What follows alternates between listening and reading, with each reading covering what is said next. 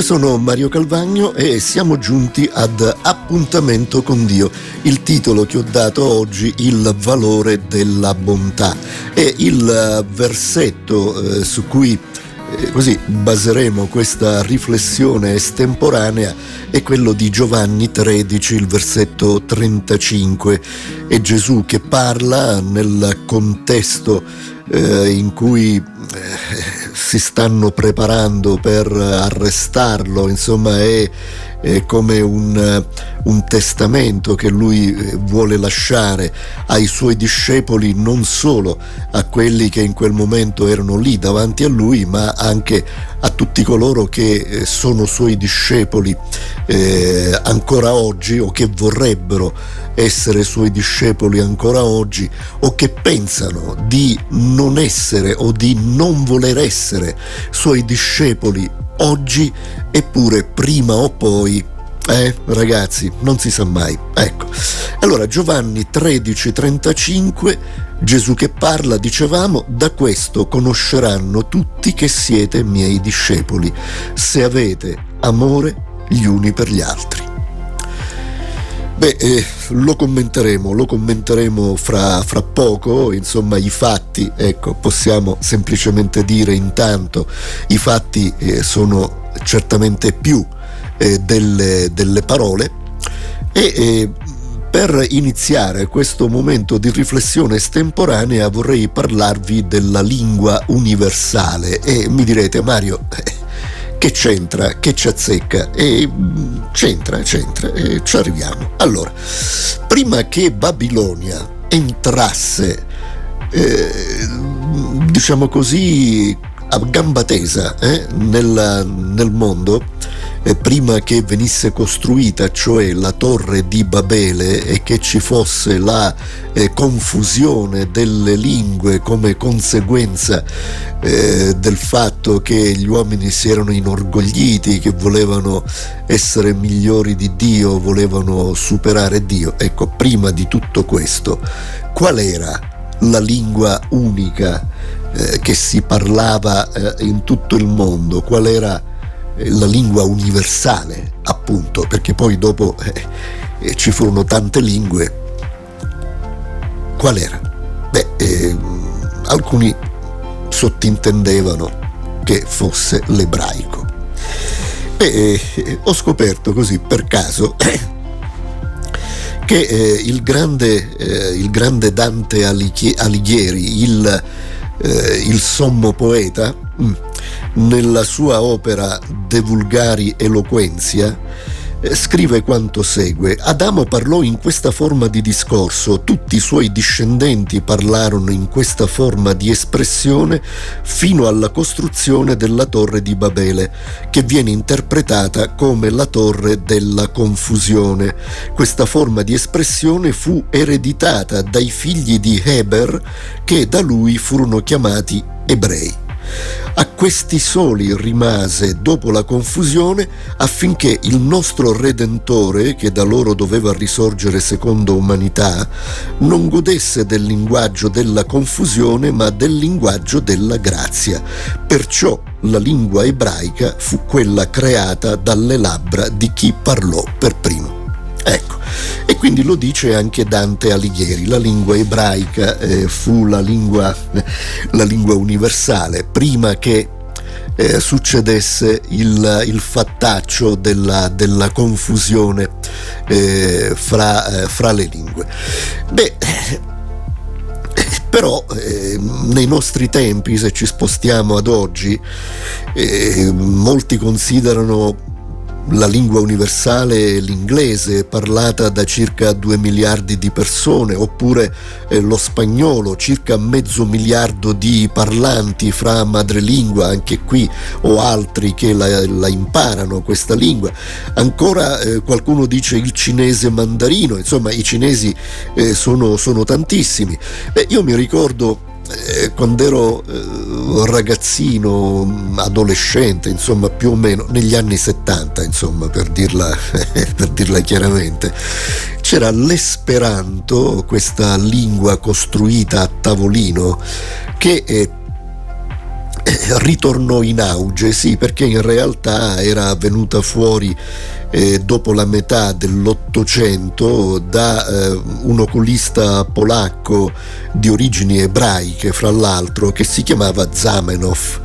E lui inventò questa lingua prendendo le, le radici da varie, da varie, lingue, quelle che lui conosceva, ne conosceva tante veramente, e, e, creò l'esperanto che doveva essere la lingua dei popoli, questa speranza appunto dell'esperanto che diventasse una, una lingua della pace, una lingua dell'umanità. Insomma, non ci riuscì anche se negli anni 70, ripeto, eh, ritornò in auge, ancora oggi eh, c'è il tentativo eh, di eh, farla diventare la lingua dell'Unione Europea per quanto riguarda eh, varie, eh, i vari appuntamenti della Commissione Europea, i documenti, eccetera, eccetera.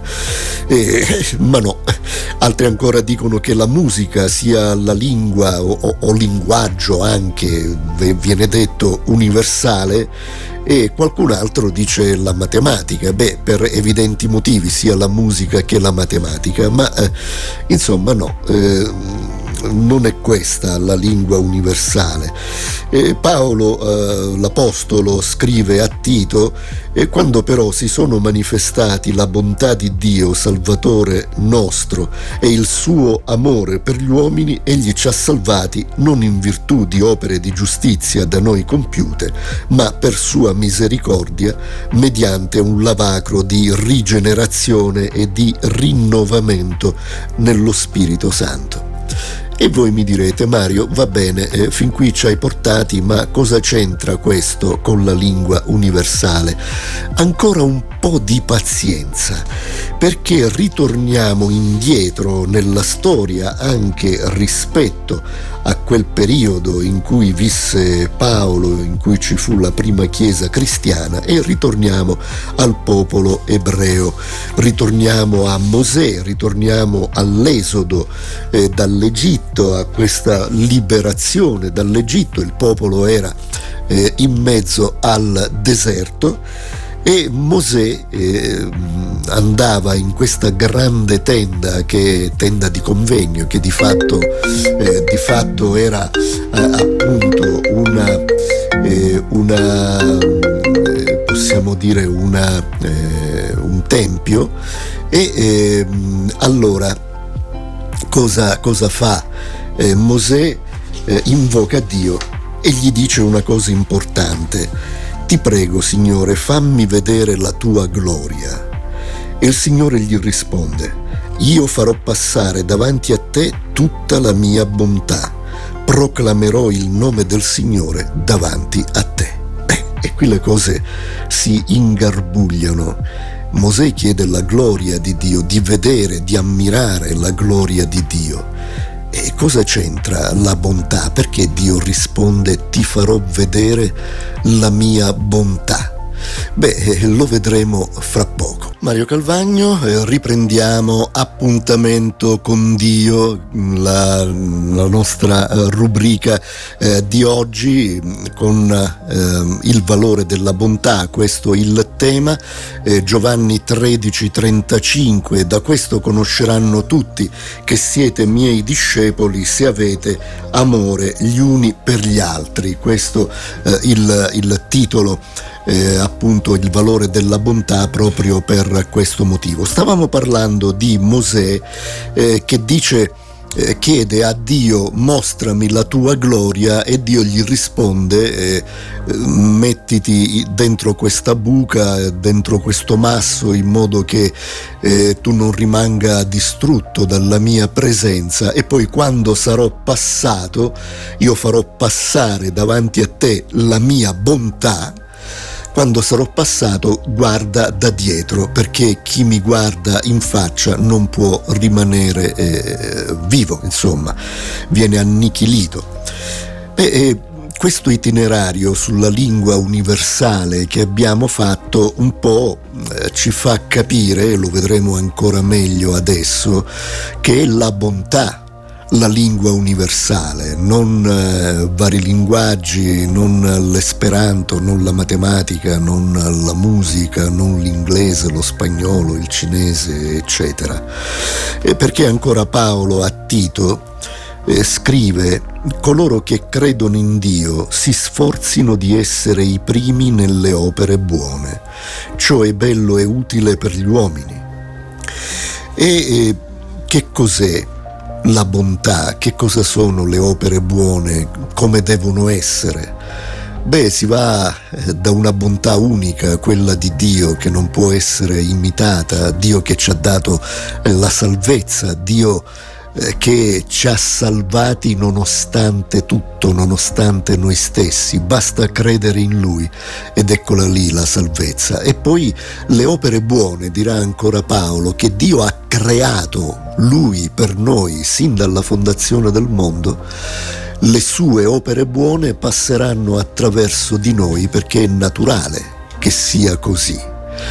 E quindi ecco che si arriva a quella frase di Gesù, da questo conosceranno tutti che siete miei discepoli, se avete amore gli uni per gli altri, cioè se in maniera naturale manifesterete attraverso di voi la bontà di Dio, cioè significa che vi siete connessi alla bontà di Dio, che avete accettato nella vostra vita la presenza di Dio e lo Spirito Santo di Dio non può fare altro che trasformarvi, farvi diventare delle persone nuove, vostro malgrado, voi avrete accettato di essere cambiati e cambiati sarete. E, e che cos'è la bontà? Si va dalla bontà di Dio, dicevamo, a quella che viene manifestata dando un bicchiere d'acqua a chi ha sete, eh, al curare gli ammalati, a visitare chi sta in carcere o ha altri problemi, ad aiutare uno straniero, a incoraggiare, a dare da mangiare a chi ha fame, a, a chi non ha vestiti, dare eh, qualcosa per ricoprirsi. Oggi potremmo dire anche eh, bontà può significare aiutare a pagare le bollette a chi non ce la fa eh, e tanto altro. Beh, sarà Dio, sarà lo Spirito Santo ad aprirci eh, la strada, perché lo ricordiamo, eh, viene detto proprio, eh, proprio da, eh, da, da, Paolo, c'è la necessità di questo rinnovamento nello Spirito Santo, di questa eh, rinascita nello Spirito Santo, una nuova vita, tutto nuovo. Ed è bello sentire quello che scrive il salmista nel Salmo 143, al mattino fammi udire la tua bontà, perché in te confido, fammi conoscere la via da seguire, perché io elevo l'anima mia a te. È tutto racchiuso qui. Nel momento in cui ci leghiamo a Dio con la nostra anima, con il nostro interiore, con tutta la nostra vita, Dio ci farà udire la sua bontà, andremo in connessione con la bontà di Dio e conosceremo qual è la via da seguire, riceveremo da Dio una scintilla della sua bontà se ci sintonizziamo su di Lui, se ci mettiamo in attesa di Lui, se ci mettiamo all'ascolto di Lui, Lui farà passare davanti a noi tutta la sua bontà. Che il Signore ci benedica.